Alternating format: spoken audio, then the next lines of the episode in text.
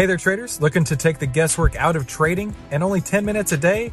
Then you need to head on over to AIStockTradingSystem.com right now, where you can get our five step system to take the guesswork out of trading in only 10 minutes per day. And the only place to get that is at AIStockTradingSystem.com.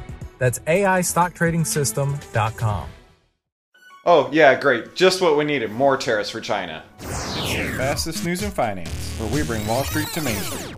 Hello, I'm Christopher Uhl, and this is today's Street Report. Please be sure to like and subscribe for more of the fastest news in finance brought to you by 10MinuteStockTrader.com. The White House has announced a 10% tariff on 200 billion more dollars of Chinese goods.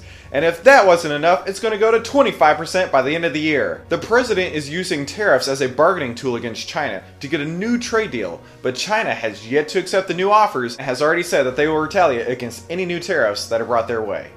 Now let's take a look at the markets. The Dow's up 47, S&Ps are up 525, oil's up 85 cents, gold's down $2.70, and Bitcoin that's also down $2. Now that wraps up today's Wall Street Report, where we bring Wall Street to Main Street. I've been your host Christopher Uhl, and thanks for stopping by.